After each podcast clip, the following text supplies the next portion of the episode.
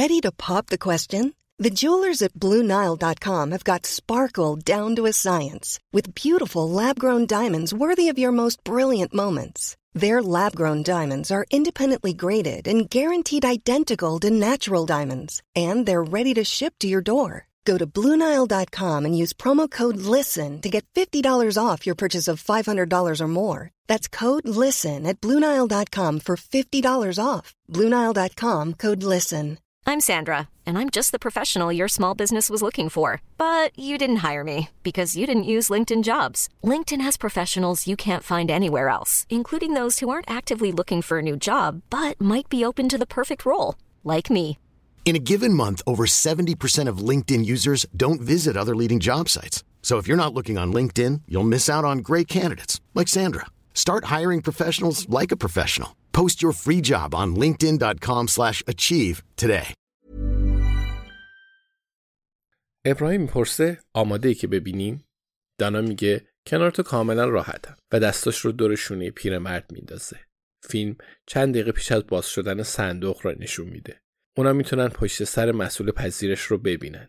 چند نفر با عجله از چشم انداز مقابل اون میگذرن. مردی کم‌مو با لباس مخصوص کافه کاستا گوشه پرسه میزنه. عینک آفتابی به چشم داره. چند کلمه رد و بدل میکنند. مسئول پذیرش بیشتر حرف میزنه. مرد اونجا رو ترک میکنه. موقع برگشت زیاد شاد و شنگول نیست. بیست و چند ثانیه دیگه میگذره و بعد موتورسوار وارد تصویر میشه. همون لباسای چرمی، همون کلاه کاسکت و همون کسی که دنبال الماسا اومده بود. صدای شنیده نمیشه، اما ترتیب رویدادها مشخصه. موتور سوار به سمت قفسه ها میره و یک مرتبه مسئول پذیرش اون رو صدا میزنه. موتور سوار چیزی رو از جیبش بیرون میاره و به اون نشون میده. بعد دخترک از اون میخواد که کلاه کاسکتش رو در بیاره.